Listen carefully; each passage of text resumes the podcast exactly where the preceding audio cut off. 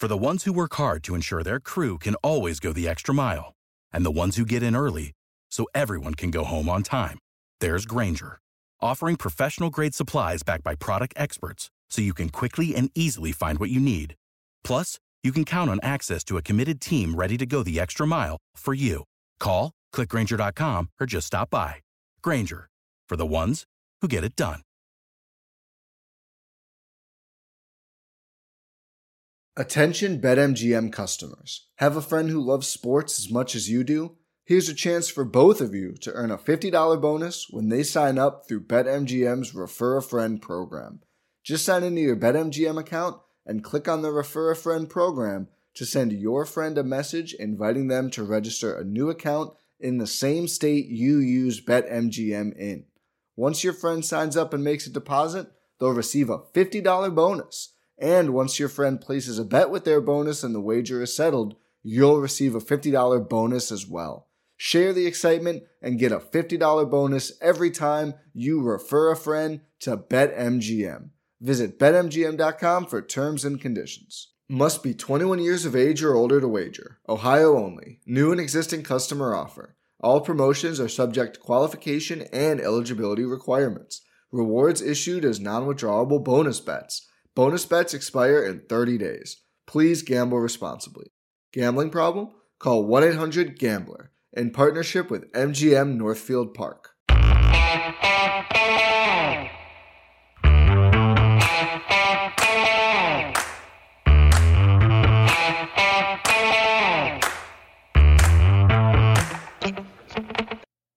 Hi, folks. Welcome to another episode of Film Study. This is Ken McKusick. We're continuing our, our series of positional reviews tonight. And joining us is our good friend Tyler Gross to talk about the Ravens cornerback situation. Uh, a room that didn't looked a lot better at the beginning of the year than it did at the end, uh, but it didn't look even that great at the beginning of the year. So, Tyler, how are you doing? I'm doing well, Ken. Thanks for having me back. I think I'm officially a regular now. Yeah, absolutely. Uh, we appreciated it. You did what two shows during the season? Yes, uh, during okay. the season, two shows. Yeah, a couple in the off season. Very good. Now we'll look we'll look forward to more content from you, Tyler. I think people will learn to appreciate you. Hopefully, uh, give you a follow and whatnot on Twitter, and and get you in the conversation as much as uh, as uh, you'd like to be. Want to thank our sponsor here before we move on. Liquid Death, the water that will brutally murder your thirst. Please give their product a try. They've been real good to us. So the Ravens drafted two cornerbacks in 2022, but their depth again challenged by a whole bunch of different circumstances as the year went on. Uh, the only constant throughout this really was Marlon Humphrey. Yeah, it was. Uh, I mean, you alluded to it at the top with the with the room, cornerback room, looking better and worse at the beginning of the year. Humphrey was really the only constant. All the other cornerbacks across the board, I think, had fluctuations in their play and injuries. It made it it made it a tough season for sure. Yeah, I you know Peters the number two cornerback and and you know obviously a guy they're depending on very heavily on the outside only ends, ends up playing 69% of the snaps. Even Marlon, you know, he missed some snaps and they ended up being very important snaps in that Miami game, for example, where he missed two drives. Uh, that was a big deal. Yeah, it's uh, you know, it's tough with uh, with Hump because you love how valuable he is. He's such a great player, but uh, you kind of don't want him to be that valuable. you know, like it's, it's it's if it's like a couple plays he goes down and it's catastrophic, there might be some underlying issues you need to address across the the cornerback group. That's a good point. I mean, the Ravens, you know, in recent years now have not been that good at developing their own cornerbacks internally. So they went out and they got Peters, but they've had a you know a fair number of not glowing draft successes since Humphrey in terms of the guys they've had. Yeah, I mean, if you're being nice, you could say you're waiting on these guys to give your verdict and they're late bloomers. But I mean, that's kind of the optimistic look. There's a there's a few swings and misses. It, it's too early to call it on these fourth rounders from last year. I, I don't think you can do that after a rookie year. But I think it might almost be to the point where you can call the ceiling. Like I mm-hmm. was trying to, I was, I was trying to go through the mental Rolodex before the pod here and think of if there is any precedent for a cornerback playing as poorly as uh, JAD did and then ending up becoming a, a really good player. I mean, it's I, I just couldn't think of any. I'm sure there is a couple examples, but yeah, it's been it's been uh it's been tough, which which is going to be complicated as well if you're doubling down and just drafting again for the second, third straight year when there's actually some pretty good depth at cornerback free agent this year. Right, and that that's I'm sure that's an area where the Ravens are going to look. Uh, the the if you look down who we've talked about Humphrey and Peters, we're going to get back to their individual seasons, but Kyle Fuller, a guy that they had really put some money into. They gave him kind of a Jimmy Smith contract, a one year, $3 million deal. And it might have been two and a half, but it's, it's, you know, it's a, it's more than the vet minimum, which is what I thought he'd be signed for when I heard the guy was benched twice at Denver. Uh, came in, looked pretty good in the preseason. Uh, played just seven percent of the snaps. I think it was seventy-five or so before that season-ending ACL injury. Swing and a miss swing and a swing and a miss. They're ironic a little bit because you think maybe they they went with Fuller instead of Jimmy Smith, thinking he would be more available. Mm-hmm. Um, mm-hmm. And in hindsight, uh, you probably would have gotten the same level of play we were seeing from Fuller during the preseason out of Smith anyway, and he would have been more familiar with the system and wouldn't have gotten as hurt. And of course, the big player we're we're we'll talk about the players individually, but Kyle Hamilton, we talked about already with the safeties. But he came in and he eff- effectively saved the cornerback room by being able to jump in there and play unbelievably high quality, much much higher than I expected at, at slot corner.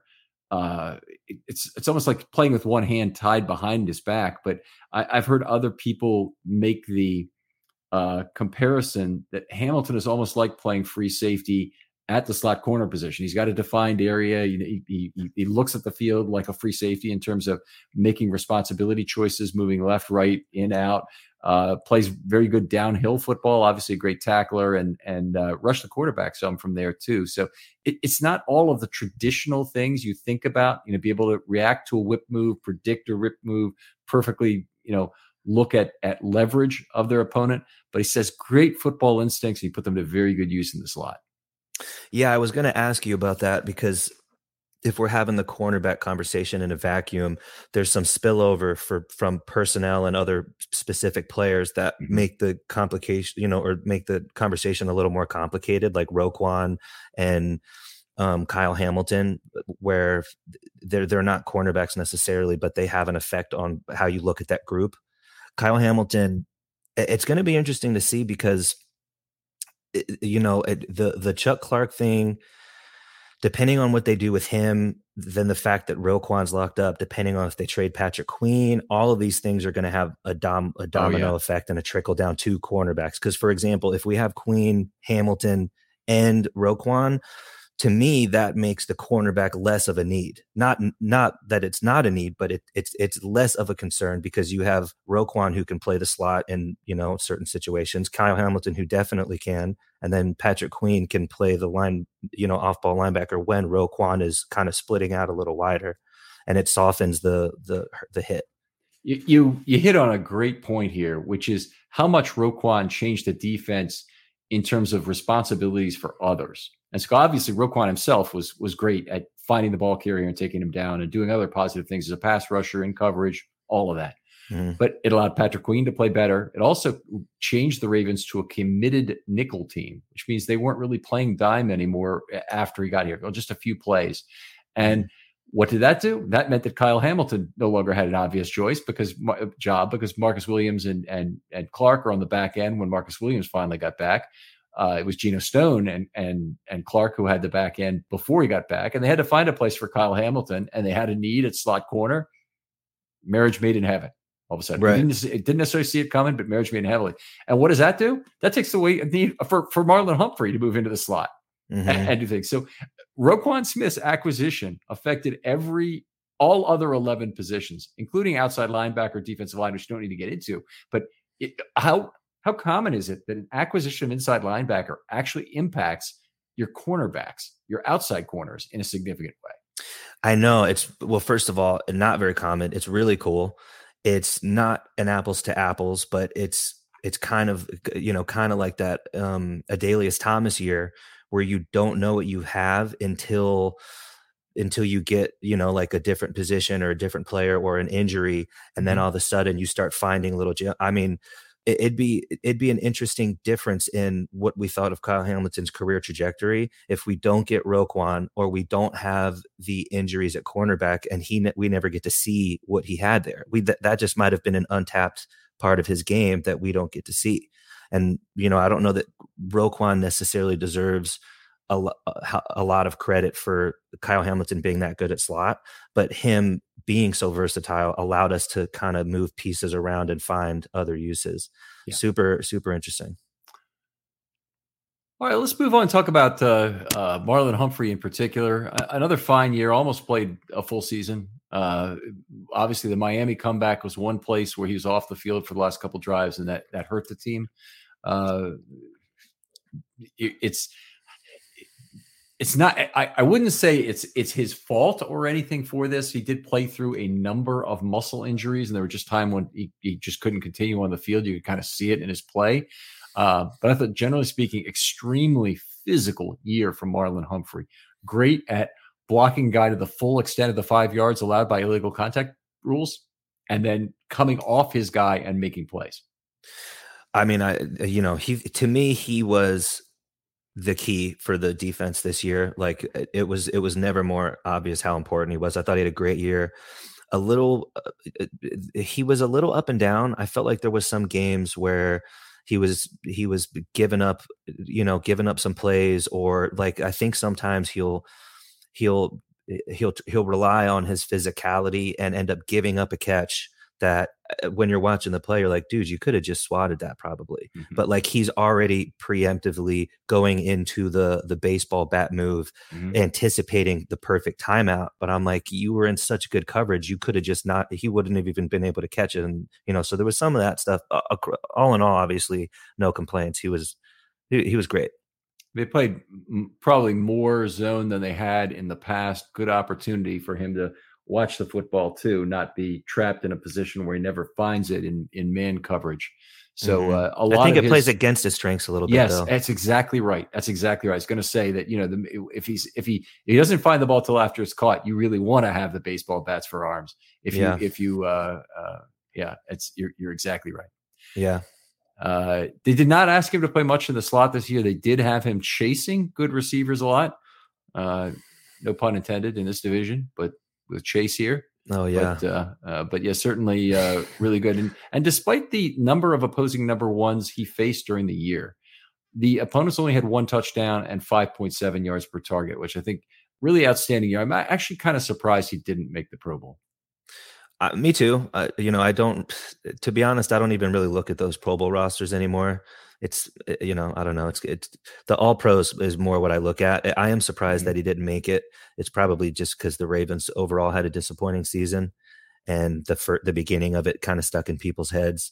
But it, it, I it's I don't want to see Humphrey in the slot, but I do. I think a little bit more than than you do. I like to see him being unpredictable in his alignment because I think there's an added benefit to the offense who is maybe trying to single out a specific defensive back, not knowing where the defensive backs will line up. And it could just cause a little bit of confusion. So I don't want to see him play a third of his snaps in the slot or on one or the other side. But I do like when they when they when they give multiple looks and they and they can confuse it. And now Humph is lining up on the other side, and now he's in the slot on the left side. And I think there's a little benefit there. Yeah, they do play some more complex coverages where they can take something away from what initially might look like a cover three look, and and he can he can then come down from that. They also have rushed him rushed him off the edge more than in past seasons, is my recollection. I have to I'd have to actually look and see if that's actually true. That just sort of seems like to me in terms of you know a, a general lack of a willingness to to to bring cornerbacks regularly. Maybe maybe not being reasonable about this. I know Martindale had a lot more. No, I was gonna I was gonna ask you what you thought about this. I feel like Macdonald in general is really good at scheming up cornerback pressure. I think we saw it with with um, Kyle Hamilton coming off the slot, and I think he did it with um, with Humphrey as well. I was going to ask you what you what you thought about that wrinkle in the defense.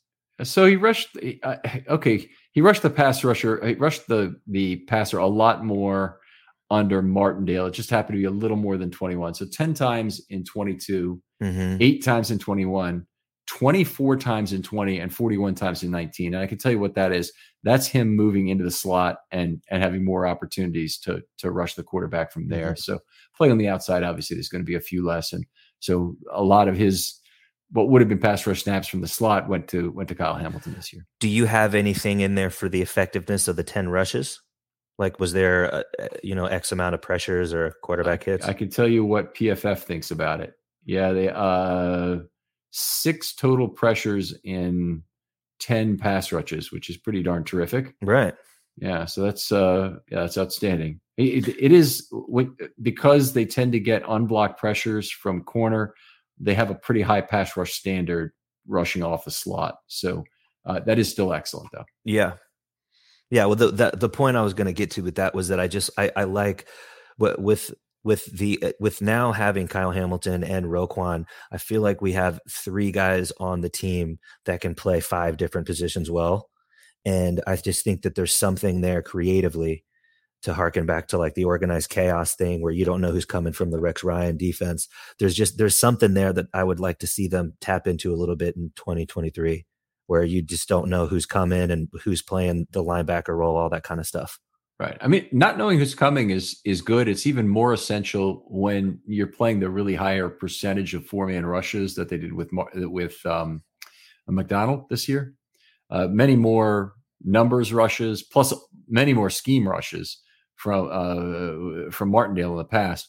I, I think this Macdonald defense was even more effective at getting quarterbacks like Joe Burrow, who they you know had three good games against, to force the ball outside quickly. You know, they a lot of balls out quickly. Burrow really relying on getting the ball out of his hand to his first read, a lot of times to the outside, uh, just to, to get away from pressure. And that plays into the hands of a defense who uh, is playing downhill from zone looks and only rushing four. You're in a better position to come up and make those tackles uh, when the ball does get outside. Yeah, I wonder you, you maybe you could speak to this. How much of that was are you attributing to uh, Macdonald's scheme or, versus the Bengals injuries and offensive line woes and Odafe having a great game and you know like just actual good play across the line? It, it was all three games against the Bengals that they that they forced this. And the first game, if you remember, they didn't have anybody at outside linebacker. The Ravens were were were host at the Mhm. outside linebacker position. Yeah. They did. I think they had just signed JPP at that point the week before. But anyway, the second game in week 18, they're resting a bunch of people, but the outside linebacker was one of the places they had five healthy guys. So they had more depth. Uh, the defense generally played very well. It certainly played well enough to win in week 18. The offense really fumbled the ball, fumbled the game away, threw the game away with some bad passes too from, from Anthony Brown. And then back in the playoff game again, they they they played well a third time and largely fully manned on defense. They had you know the players they were they were hoping to have in the game, and they just played great downhill football in all three of those games. You know, cutting down what Burrow did to the outside. I, I, I take it it's one of the really big positive signs about the defense is how well they match up with him. Uh, I, and I, I hear your point. You're saying it's offensive line based, and hey, they were without three offensive linemen for that playoff game. I think there's some real validity to that. Uh, I think the Bengals will try and fix some of those areas, but once they fix one of those, you know, it, th- those cost a lot of money, and that'll keep them from spending that money somewhere else. I mean, they already tried that this this last offseason. Yeah. They spent the money there. So keep doubling down, Cincy. there you go. Let's move on. Talk a little bit about Marcus Peters. Uh, burned at times a little bit, but still, to my mind, very clearly the Ravens' second best cornerback. He's the guy they want out there. I, I'd love, I would love for the Ravens to find a way to re-sign him i- i- if the price is right. Uh, don't know how you feel about this though, too, but I'm, I'm kind of thinking it might be time for Peters to move to safety. And he, he, it seems like he's a player that would make that shift. He's playing more physically now than he has before. He's got to be a pretty good last line of defense if he's going to play that safety spot. But he does seem like he'd be a very like crafty center fielder uh, when you want that on the field. So I love Peters. I have a I have a soft spot for him. I I do not. I was I was very irritated last season when I was hearing all of the talk of that they might cut him. I thought that was insane. Mm-hmm. I, I, would really love to see them find a way to keep him this year. Especially, I'm hearing that like maybe he'll get around 10 million. I think the market might be a little softer than that. And if if we could get him, I don't know, six seven million, like I, I don't see how that's not worth it. I don't know that I love if he's if, if he's going to do the transition to safety now i don't really see the value in keeping him then right. because we're so deep. So uh, to me it would almost be w- with the foresight that he has the ability to transition to that maybe you sign him to a couple year deal two three year deal and then uh, like right away have that conversation hey like like we we would like you to start learning this position and now whatever however this shakes out with Chuck Clark if he gets traded or whatever you don't actually need to add anyone to that room because you have Peters for like break in case of emergency and then down the road you you do have that that option yeah, I, I, think that's that's one reasonable way to approach it. I just don't know where they're going to find the money. I mean, eh, there's eh, money is so tight. Players like Gus Edwards, Calais Campbell, you know, other high quality vintage players are going to be have their jobs in jeopardy here with, with, what goes on. Peters is, I think, 30 right now, or he will be 30 very shortly. It's like, yeah, might might have just turned it in January. I, th- I, think he is 30. Okay. Yeah. But the, the thing is, though, like Chuck Clark is making that much money. He's making like six, six or six and a half million bucks, I think, mm-hmm. somewhere around there. So I, I was, I wanted, I, I thought I where I, I wanted them to trade Chuck Clark last offseason if they could get a third or a fourth round pick. We may have even talked about that in one of the offseason podcasts. Not that I don't like Chuck Clark, but mm-hmm. my thinking is the same as this year is now his he he probably has almost no trade value.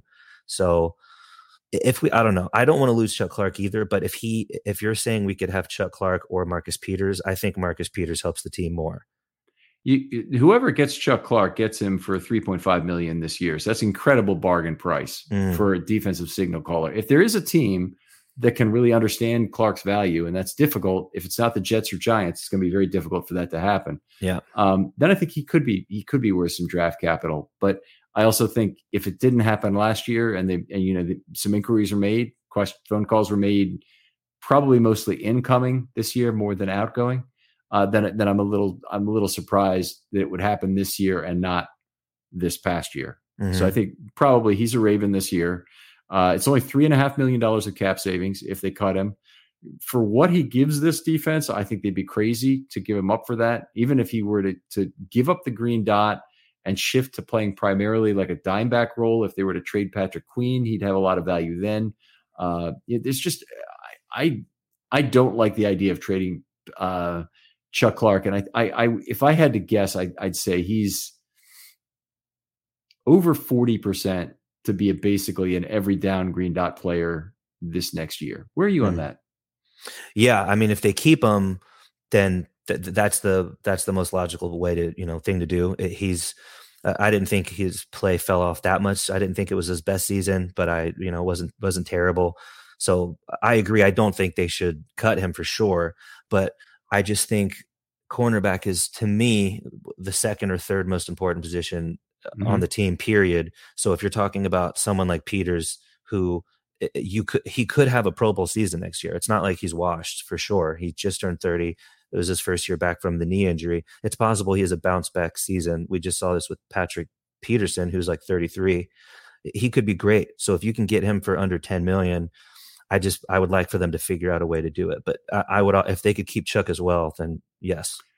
Uh, I mean, I'm not disagreeing with your statement about Peters in particular. I do have a couple more points to, to make about him before we move on. But um, Clark's cut would only give you a third of what you need to sign Peters.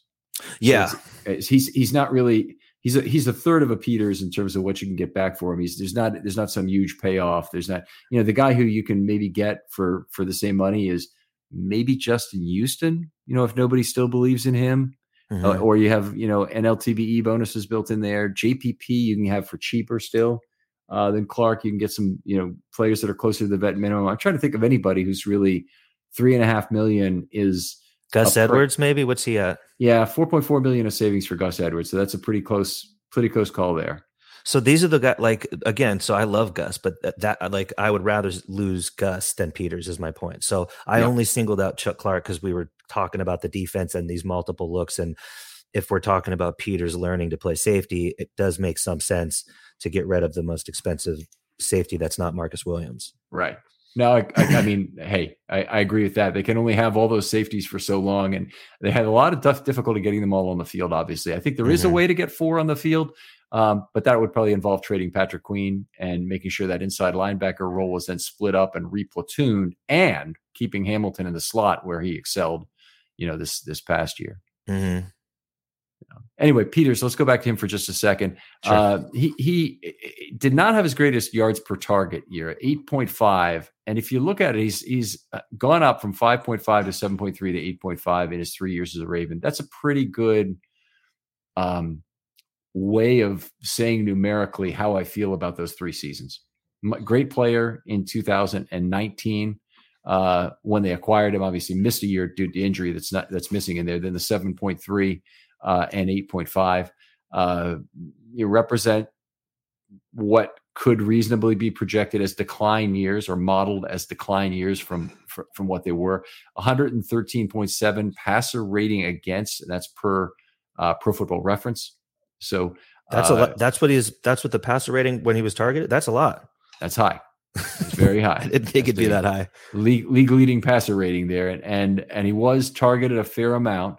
Um, so anyway, uh, it's interesting because before he left the Rams, the, the Ravens got him very cheap, obviously. You may see your coworkers cracking open a can in your 9 a.m. stand up meeting, but it's most likely not beer. It's a new mountain spring water called Liquid Death. You've heard me talk about this many times. Why is it called liquid death? Well, because it'll brutally murder your thirst. Plus, its infinitely recyclable tallboy cans are helping to be a, bring a death to plastic bottles. Did you know plastic's not even really recyclable anymore? It ends up just going to a landfill because it's not profitable to recycle. Meanwhile, aluminum is recyclable and profitable for recycling facilities. You guys know how much I love Liquid Death. It's in everything I do. I take it to work. I take it to the ball club. I take it when I'm out with the kids. I got them right here on my can on my desk because I'm recording a podcast. I'm always with it. What's cool now is I'm seeing you guys on Twitter talk about how you're grabbing your cans and going to work. So send me those stories about what you're doing and how you're cracking open a tall boy in odd situations because hey, it's water. And not only is it water, it's the best water that you can go out there and buy. It's cold. You can drink it with whatever you're doing. So going out there, get Liquid Death at your local Harris Teeter or 7-Eleven, or find a Liquid Death retailer near you with their store locator tool by going to liquiddeath.com slash film study. That's liquiddeath.com slash film study. In terms of what they traded, but he was at 9.4 and 9.6 yards per target his last two seasons with the Rams. 9.6 was a partial year in 2019, but the 9.4 in 2018, he was already, you know, the Rams is going to say, oh, he's toast. He's no good, blah, blah, blah. And, and, of course, he came and turned it around. And I wouldn't put it past him. I mean, the Ravens defense looks good. Peters playing his best ball at the end of the year, although he was hurt for some of that period with Roquan. And now it seems like, you know, maybe this is a defense again that would fit fit him very well. I was just going to bring that up. I was Gonna, it's because what was weird with Peters is he hit the ground running so hard with the Chiefs. He was I I'm pretty sure he was literally an all pro in his rookie and sophomore year. Eh, he was like immediately it was like like Sauce Gardner type stuff. So right out of the gate he was awesome. And then he had a little bit of a turbulent third year. He had a slump, then they trade him and then it was kind of the same thing with the Rams. And then he snaps back into it with the Ravens. So I don't totally know what it is. He is an emotional, kind of a heady guy. So there could be an element of like, you know, like he, he gets in his own head and then he starts like um playing on tilt and there's you know different things going on but to like i could easily see him having a pro bowl year next year it would not be surprising he never was he was never a cornerback who relied on his athleticism anyway so if he, if he got sapped of a quarter step, I don't know that it would be as bad. I think you might be muted. Thank you for catching it. Been a while since I've had a mute error, but, but great points there. And and uh, uh, in the case of Marcus, uh, I agree on the on the uh, uh, athleticism component. Always been a, a, a, play with his head guy.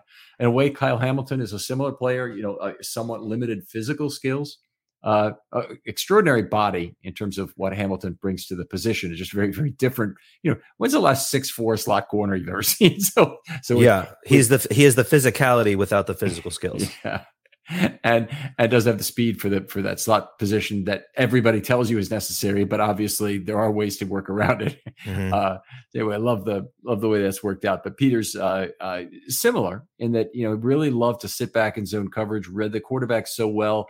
Um, that's one of the reasons why I think he'd be so effective at free safety. Is I think yeah. his judgment of where the ball is going to be is at a very high level. Uh, he's willing to gamble and and he, he just needs to he understands the principle he just needs to be right some of the time in order for it to be a great gamble. And yeah for sure. Yeah. The tackling wouldn't that concern you a little bit?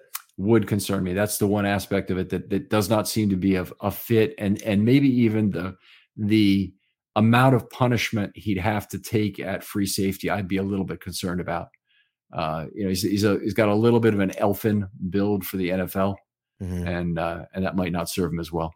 He doesn't he doesn't play afraid of contact, but mm-hmm. even on the plays where he gets physical, it's unorthodox. You know, it's not he's not like throwing his shoulder, putting his, you know, head on the right mm-hmm. side of the body and tackling through the guy. He's just like shoving him with his arms or just doing like the kind of the hit stick style shoulder thing, bumping into him. And you're like, dude, if the guy doesn't fall down, that's a nightmare. Yeah. Like, particularly the sack he had on the on the wide receiver. It was it was a Cleveland? Yeah, yeah, yeah, yeah, yeah, yeah. I was just I'll just run into him at top speed. I'll see what happens. Right, right. did not even have his arms up, or did not appear no, to have his arms yeah. up on the play at all.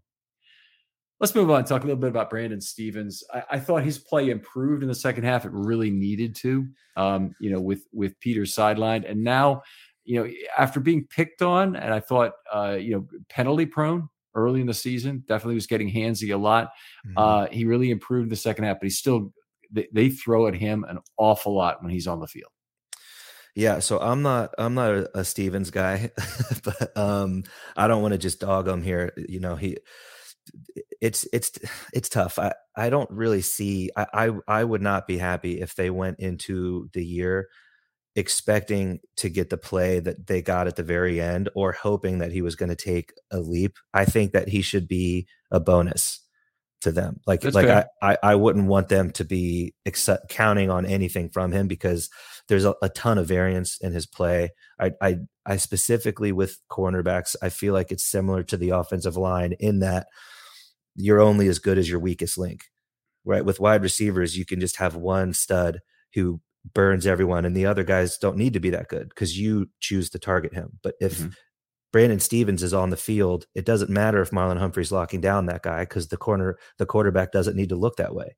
So I just don't, with guys like that, I, I prefer to have the backup fourth cornerback, slot cornerback, whatever, be the guy that isn't getting torched half the time and giving up the big penalties. I really don't want them to be the Brandon Stephens play style.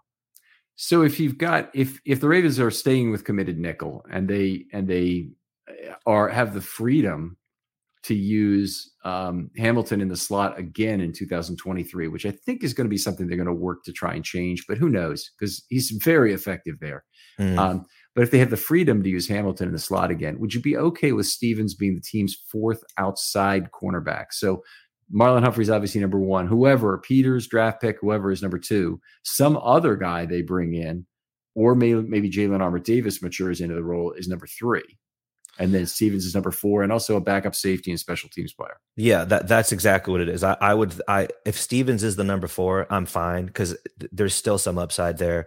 Jalyn Armour Davis, now I, I, would not be fine with him being the 3 mm-hmm. Um, I would rather have Stephens be the three based on what we saw. But yes, for sure, if there was a third, if it's who whoever eh, like Anthony Averett, he's a free agent. Maybe you get him for three, four million bucks. You can bring him back. Yeah. He could be your third, and then Stephens is the fourth. Then I'm okay. But I don't like we're one injury away from Stephens starting on every snap.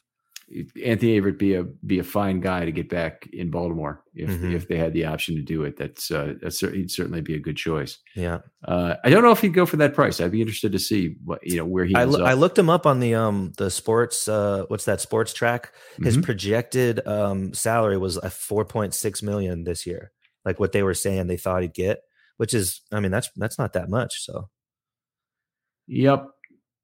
Yep. Okay. I'd have to look at his play against the Raiders to see how he how or for the Raiders to see how his play was really going. Uh, mm. Don't know a lot about it, obviously. Uh, Kyle Fuller, we talked about. We don't need to talk about it more. Pepe Williams. Well, I'm sorry. I don't. I don't know. Did, did you give your two cents on Steve? Like, where would you be comfortable with him? I, I want to see him at outside corner for starters. I want to see him less jerked around in terms of where he's going. And in terms of a projection for going forward, I, i am still hopeful. I'm still hopeful that, the, that that he could be better than what he was early in the season when he was truly terrible and got benched. The Ravens didn't. I mean, the it's the worst case benching because he didn't start the game. Jalyn Armour Davis did. Jalyn Armour Davis got benched after nine snaps against New England in Week Three. Okay. And that might have been too many. And, and yeah, he, he, was out of position a lot. Gave up a couple big plays. It's going to happen. And then and then they put in Stephens, and he lasted until the beginning of the second half, and then they benched him. Yeah. First of all, he's behind Jalyn Armour Davis. Why? And then second of all, he's he still couldn't hold on to a job even at that point where whoever's behind him is not going to be any good. And so they they they benched him as well. And and I, you know what he did to come back and play well when when Peters was out at the end of the year, I thought was very positive. I think it's something you can look at and say that's a guy we still have hope for. Okay. So keep him an outside cornerback. No more safety. No more slot corner. No more of the other position crap. No more Kamalei Correaing the guy uh, yeah, in terms yeah. of having him at the wrong position. But are you good with him at three as the number three outside? I'm not excited about it. Um, okay. You know, the Ravens if they if they drafted a corner number one and it's Humphrey and the other number one and Hamilton, I, would ride with that with Stephens as number four as the fourth guy and first up. Mm, okay. I'm not excited about it. Yeah, but but, uh, but you know if if let's say you had two options and one is a cheap slot cornerback that can that can play there in place of Hamilton if anything happens, and maybe can play on the outside if if you need it, or maybe you just go to Stephens anyway. I think I'd be okay with that. Obviously, I would prefer if Stephens is the fourth outside cornerback. That's the ideal situation. Okay, fair enough. Uh, Pepe Williams, move on to him. Okay, so yeah, I mean this one, this is going to be similar to the the Stephens conversation where, although with with Pepe, eh, you you just didn't see enough to, to, make definitive statement one way or the other. I would not be comfortable if it was Kyle Hamilton and Pepe. I would I need some there needs to be someone else in that slot position because he's he's very unproven. Uh, I didn't think he looked good, and I I just I mean better than Jalyn Armour Davis, but I, I, like he. The, it's kind of it's this is going to be awkward because they created a log jam of young, like like developmental project cornerbacks yeah. that they're either going to have to supplement with with cheap veterans that are going to have injury issues and stuff like that, or they're going to have to bring in more fresh guys, and then there's just going to be uh, like a free for all for who is getting thrown in there. And I really don't love when when the Ravens roll these te- these teams out during the season and you're just like trying to keep track of who these defensive backs are and they're just elevating practice i'm like can we like why don't we have a set room of six guys that we know who they are why is it you know like it's it's there's too much craziness I mean, and obviously injuries were a big part of this. Uh, there, but there was some ineffective play, and we talked about some of it.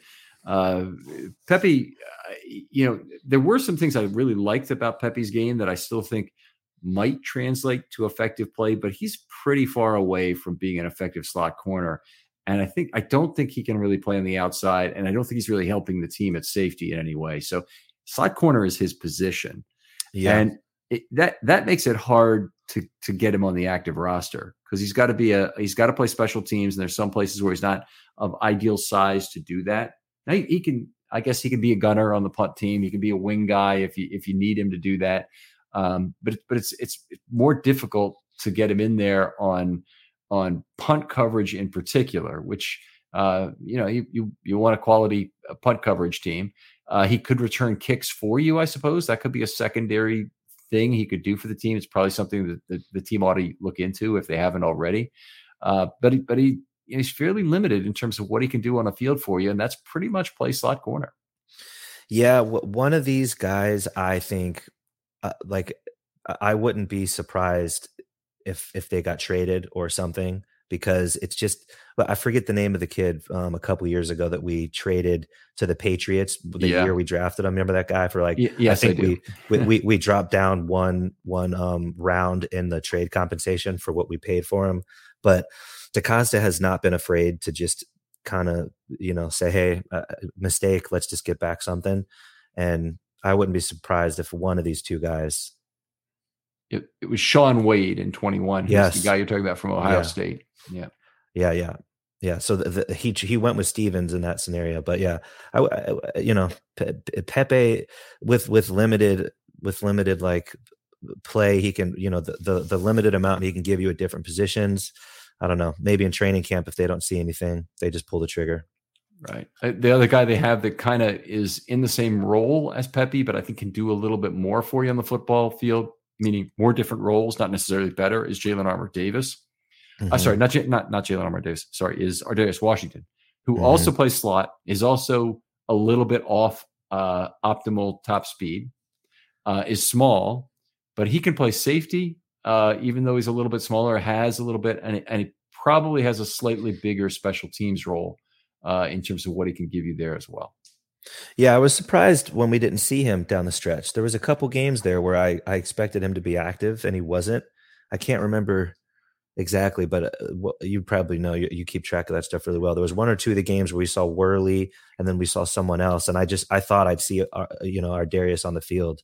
Um, I think they even had Seymour active on one of the games. Oh, Seymour was active pretty much all the games because he's key special teams player, core special teams player. I, would have to look back. To, I, am not sure how many games he was inactive, but he's active for most. Um, in the case of, uh, uh, I'm sorry, uh, Pepe, one of the reasons he didn't get on the field late in the season is Hamilton had completely taken over the slot role, and uh, they didn't play dime very much. So Pepe and Ar'Darius Washington lost a lot of their opportunities. They didn't play dime because you know they, they acquired Roquan Smith and they, they became a committed nickel team. And uh, you know it's just it was a matter of of numbers at that point. And uh, it's one of the reasons why Roquan's addition was such a game changer for the Ravens. Is it really helped uh, shore up some of the cornerback weakness the team had in particular.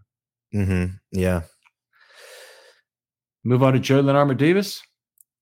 Okay, yeah. So so he I mean, so uh, he is the one that I have the least faith in of everyone. Now, I, I, think, uh, contrary to that, you could argue he has the highest upside.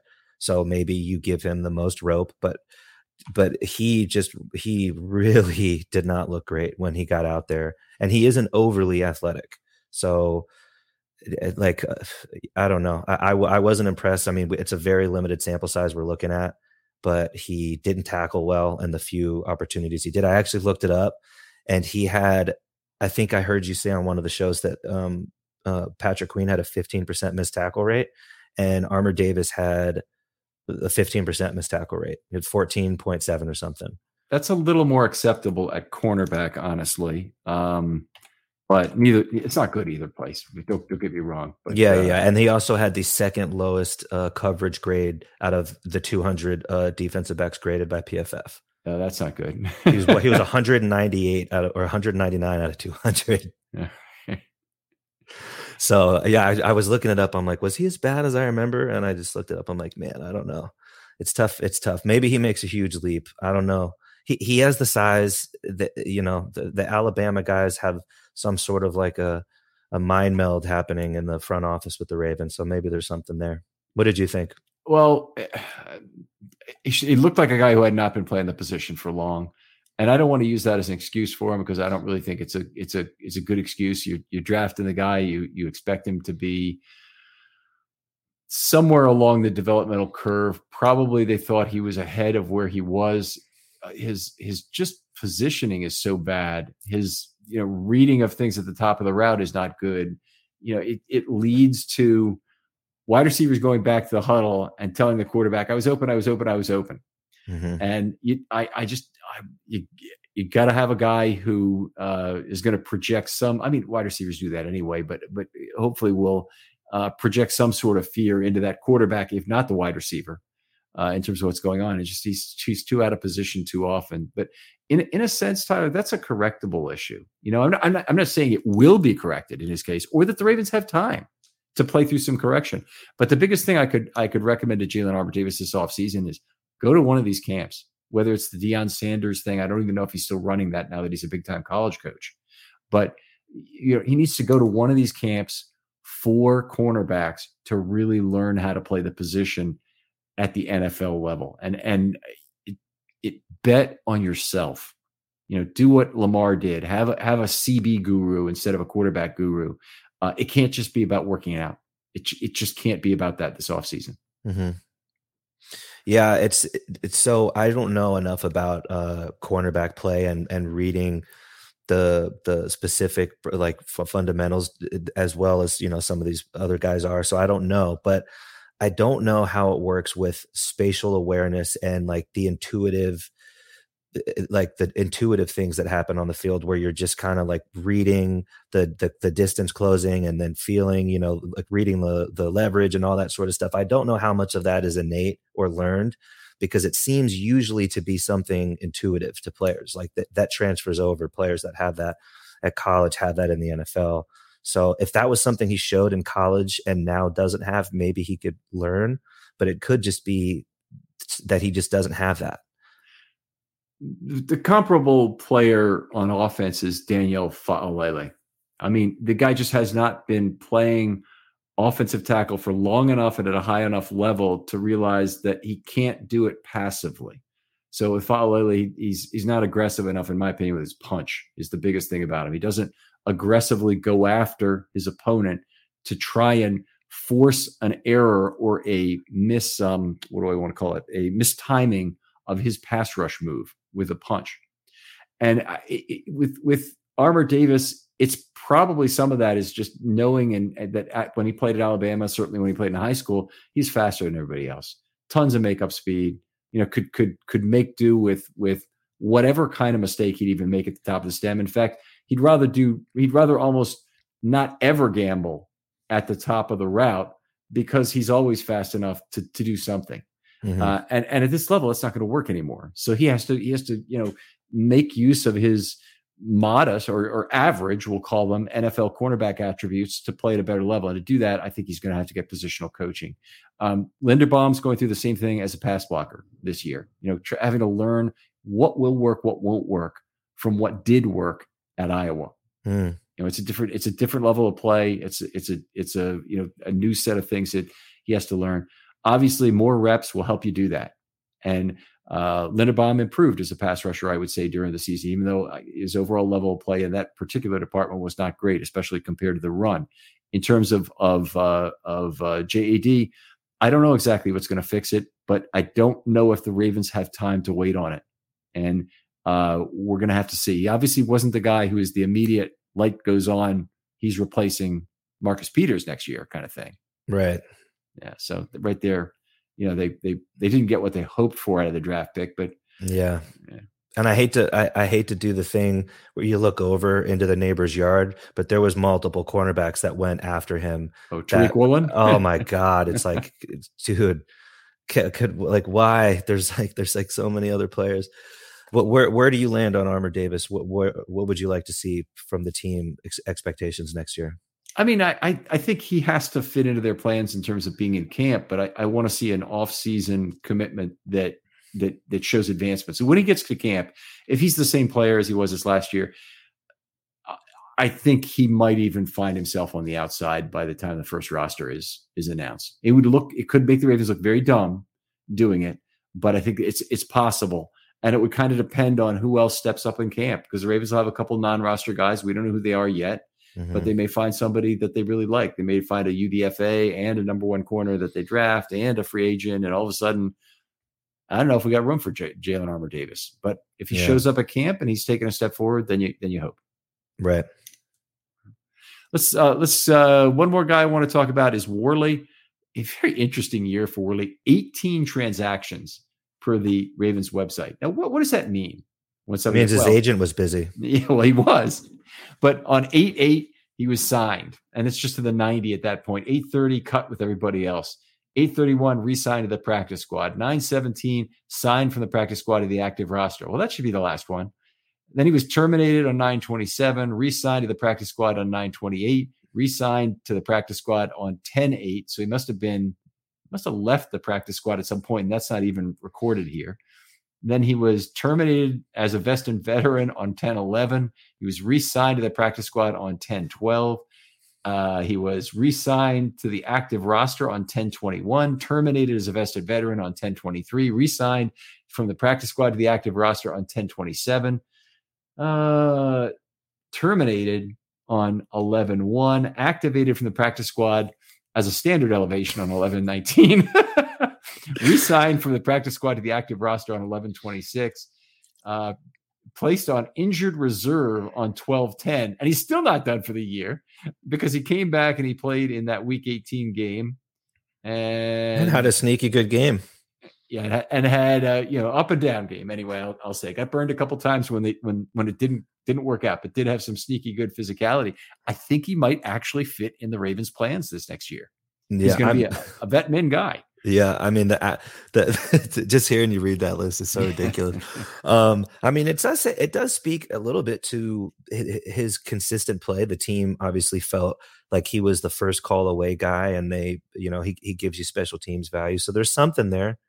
I think I, I kind of like guys like like Seymour and Ar'Darius Washington and Worley more I have an affinity for them more than the guys like Armour Davis and Pepe, who are only on the roster due to pedigree, but they're not even better players than these other guys, and they don't give you the versatility. You know, I tend to like. I feel like if I was a GM, I'd be quick to pull the trigger and and hold on to a guy like Worley over Armour Davis. Yeah, I, I could uh, I, I could definitely see that. Um, uh, Worley, you know, definitely has the, the has the size and length to be that good outside corner. He's very prototypical. So is Jalyn Armour Davis. So then you're really uh, about who's who's playing a little bit better. And Worley got picked on like crazy. So we actually got a chance to see versus Joe Burrow how he could maybe hold up. And uh, you know, there, it's not like the game is without warts. He had plenty of warts in that yeah. game. But but the fact that he got targeted a lot might actually be good in terms of do the Ravens want to keep him around next year or not but it was it wasn't it wasn't like a like an an objective failure. Like like the the the he he didn't do great in general, but based on how bad you expected him to be, he was actually yeah. pretty good. Yeah, you know. Yeah, I would agree. And and uh, we're grading know, on a curve here, Ken. Yes, we are, and and we don't want to grade DoorDash cornerbacks on a on a curve and pretend like they need to be part of your starting plans the next year. I just think Worley is another guy who fits into that fourth outside cornerback look. And maybe even he gets the same treatment he did this last year. I don't know if he can take it, don't know if he wants to take it, but you know, make it make a good amount of money on a split contract. Yeah, and uh, and hopefully he's going to get carpal tunnel signing that eight to twenty different transaction deals. He's going to end up on IR with carpal tunnel. Yeah, pretty fun, pretty fun. All right, let's clean this up here, and and we'll talk about a few little prognostication components. So, oh wait, uh, before I forget, sure. I wanted to ask you about the guy. You you saw that they signed uh Trayvon Mullen, yes. right? What what do we think of him? Uh, I I mean I don't know much about him, but it's definitely a very interesting signing, and I think it's it's one of those things that uh, fits in well with the fact that um, he's a he's a relative of Lamar's. Right. So, so that, that's why I thought it was interesting because because he he was a uh, uh, I looked him up afterwards. He was like a mid second round pick for the Raiders, I think and I guess didn't work out. He had 30, 30 starts with them, and now he's bounced around to a couple teams. But is it just a coincidence that he's Lamar's cousin, or now are we now getting into the twilight zone where they're making subliminal moves to try to entice Lamar into staying or something? You know, if if if you have a choice between multiple guys, and and that might actually build just some goodwill with Lamar, there's worse things to do with a spot on the 90 man roster. I'm I'm all for it. This is um, like this is like the Bucks having all of Giannis's brothers on the team. Giannis Antetokounmpo has like five brothers, and they're all like the 10th through 15th player on the Bucks. I did not know that, but that's that's, that's pretty funny. Yeah. Um, anyway, hopefully, a, a, a guy who could maybe provide something. Uh, we'll uh, we'll see. Obviously, um, yeah, he'll he'll have something to say because he's young he's I think he's only 25 or something. So he might have something to say about these guys we're talking about at the end of the the, the bubble here. He might have something to say about it. Yeah, good point. He'll only be 26 for the opener, and he is a he is at this point, I believe, a pure free agent based on yeah, he's played four full years. So um, whatever deal they've got him signed to, uh, I assume is would be a vet min deal if he makes the team. So it's it's uh, you know hopefully that's a that's the thing. If I I do not think Trayvon Mullen will have any influence on whether or not Lamar actually signs this contract, but hey, if it if it if it increased the probability by one percent of it happening, and we're not this won't happen by die roll, unfortunately, then I'd be for it. Well, as we know, Lamar is not accepting anything less than one hundred percent. oh no, we're not going down that again. no, uh, we did a whole pot on this. I'm not going to take the bait. I'm not taking the bait. So okay, let's move on and talk about 2023 a little bit because the the, the uh, one of the things that, that could change the entire landscape at corner is if the Ravens make a move and trade Patrick Queen. And I still think it's possible they could get four safeties on the field. The way they would do it is they'd have Stone and um, Williams on the back end splitting the field. Clark would be back up in the box in his very traditional dime role. Uh, so he'd be he'd be on the back end. He'd be a he'd be a strong safety otherwise, but it, but on on obvious passing downs, he'd be in the dime role uh, with them going back to a platoon at at weak side linebacker, and then you still get Hamilton on the field at slot corner, mm-hmm. and I, that to me that would be a very imposing pass defense if you could put that on the field.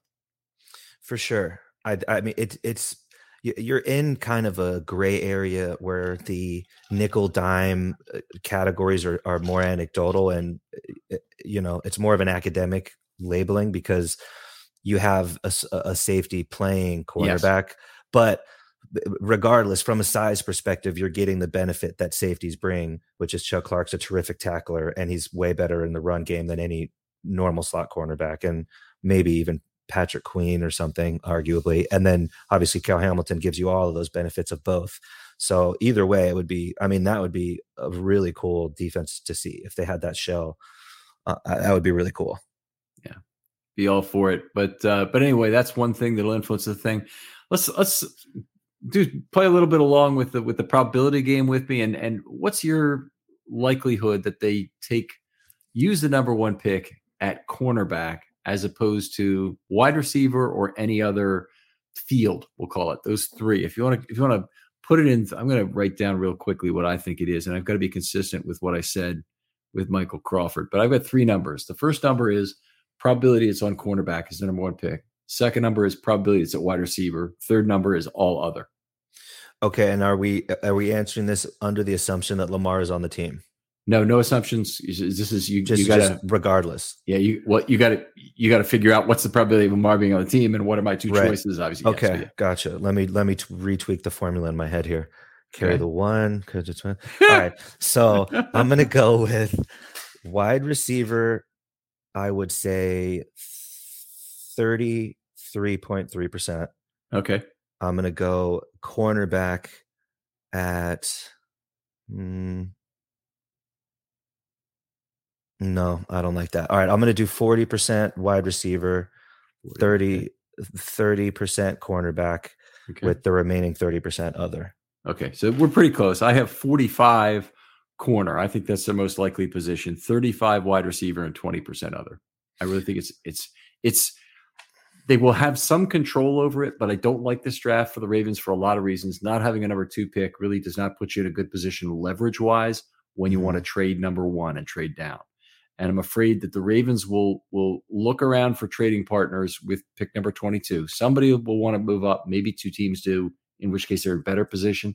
But if only one team really thinks they really need to move into it, they're going to try and fleece the Ravens because they say the Ravens only need cornerback and wide receiver. And because of that, you know, if we're trading them pick number 36, that has a chance to fall into some value ranges for players that they would like but we don't have to give them as much as they would normally get in JJ points for the difference between 36 and 22, if you follow that.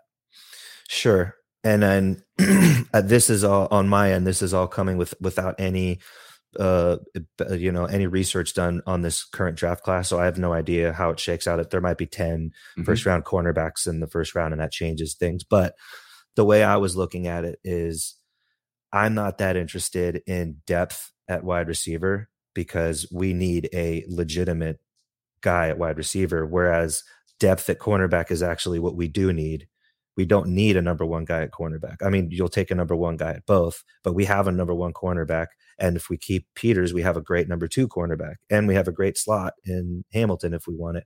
So we don't even need a starter, period. So in a perfect world, if we can get a number one option or a hopefully number one option or number two, that's that to me would be the biggest boon to the team's overall like success. Mm-hmm. Oh, that's a good point. Yeah, that's a and that's a real fair one. I think that you know their their their need for a a top end wide receiver would really change the offense in a lot of ways. And there's no other source coming. We've seen the pictures of Bateman's foot. His health is going to be up in the air when the season starts. We are not going to know mm-hmm. if he's completely recovered or not. And uh, uh, yeah, what is uh, in the water at Owings Mills for these receivers, dude? What is going on, man? Well, the football, if you're Jordan Lasley, because you threw it there, but uh, you're. Uh, it was supposed to be a joke, but it didn't. It didn't really come across that well. I didn't. Uh, I, did, I didn't get the reference. So Jordan Lasley and and Jaleel Scott were both drafted in the same draft in in 18, when every other draft was a you know grand slam. Yeah, every other pick was a grand slam. Jordan Lasley got cut after throwing the ball into the pond that they have. I don't if if you haven't been out to that to, to see practice ever, it's a really kind of a buggy camp, and particularly they have a dragonfly problem. Mm. These huge bugs that come out of this pit that's next to the next to the area. So when they built the thing, they, they could have brought in a civil engineer, I guess, and closed that off, but they didn't. They, they didn't really get rid of a boggy area there. And they, they the dragonflies build character, Ken. There you go. And and and and ponds, you know, give a player a chance to throw a ball away when he's upset. And he did that. And I thought he was he, got, he earned some doghouse points for that. And, did that did he get cut for because yeah. he not I, I, don't know it's because of that, but but you know, it's infantile behavior that adds on to the other things that are there. And it can be an additional straw to break the camel's back. But I think basically he's not a really productive receiver. So that was part of the problem. And then yeah. Jaleel Scott, same kind of deal, is never really yeah got off the the uh, inactive list. But man, IR. it's just it, the Ravens in every position. I could probably off the top of my head go down to literally every position, including special teams, and name a stud Pro Bowler that we've drafted, and yeah. we haven't even. I don't think we've sniffed an alternate. Like Anquan Boldin might have been an alternate, but we traded for him. Maybe Derrick Mason, the thousand yard season, was a second, third alternate. That's it. Like we just can't do it. Torrey Smith was really the closest, and uh, and you know he was value in the second round, but but honestly, they uh, you know Breshad Perriman obviously didn't work out. mm-hmm. Rashod Bateman still could work out, but mm-hmm. you know we are where we are now. Yeah, just give us one, please. Uh, probably at least one UFA they're going to like. I think we'll make this roster, and and it's possible that uh, you know that's I'm talking a vet minimum unrestricted free agent, not a UDFA, but that's certainly also possible with this mm. team. Historically speaking, probable.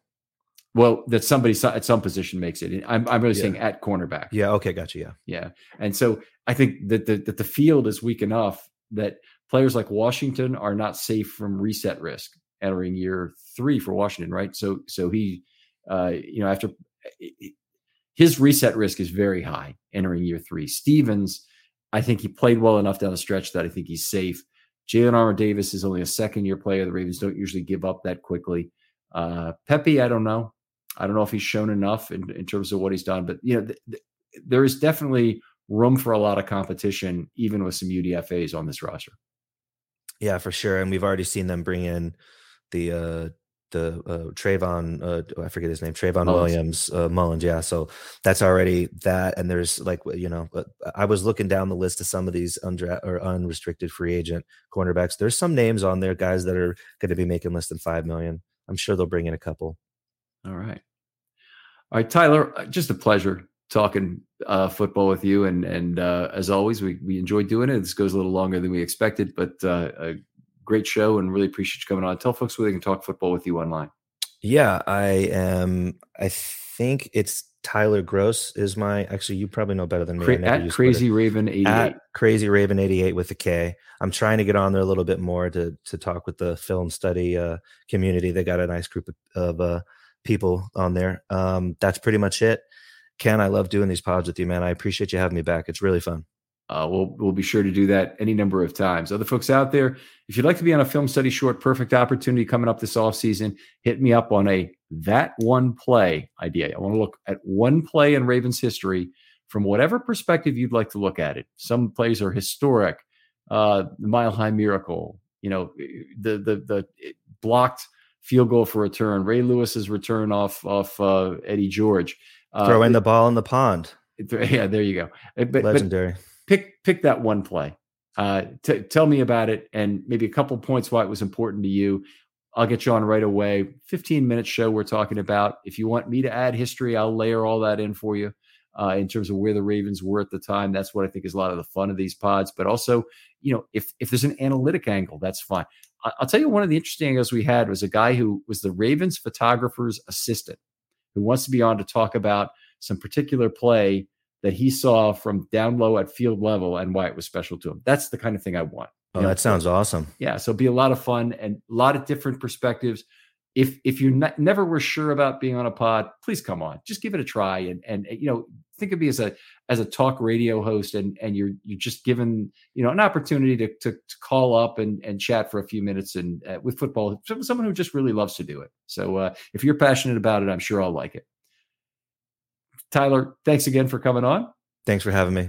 And we'll talk to you next time on Film Study.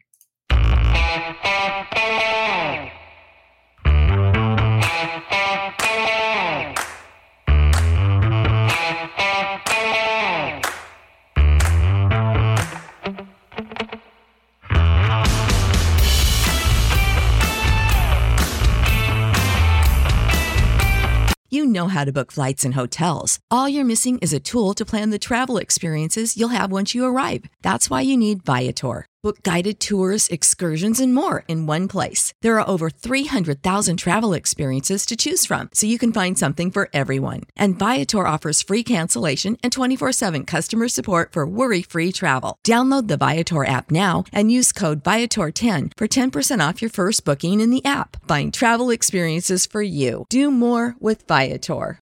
For the ones who work hard to ensure their crew can always go the extra mile, and the ones who get in early, so everyone can go home on time. There's Grainger, offering professional grade supplies backed by product experts so you can quickly and easily find what you need. Plus, you can count on access to a committed team ready to go the extra mile for you. Call, clickgrainger.com, or just stop by. Grainger, for the ones who get it done.